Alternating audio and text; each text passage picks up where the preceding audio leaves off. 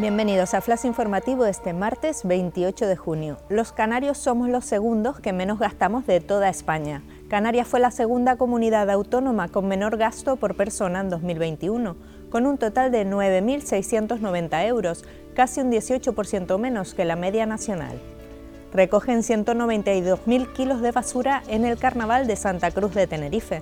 La empresa encargada de la limpieza empleó más de un millón de litros de agua regenerada para las labores de baldeo, casi 300.000 litros de agua potable y más de 1.000 de productos de limpieza, como desinfectantes y desodorizantes.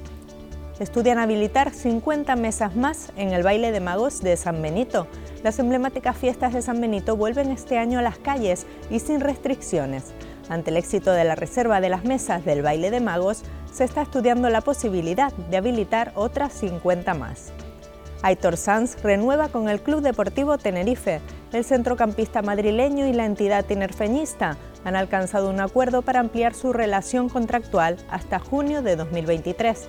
De esta forma, Aitor Sanz completará una década defendiendo los colores blanquiazules.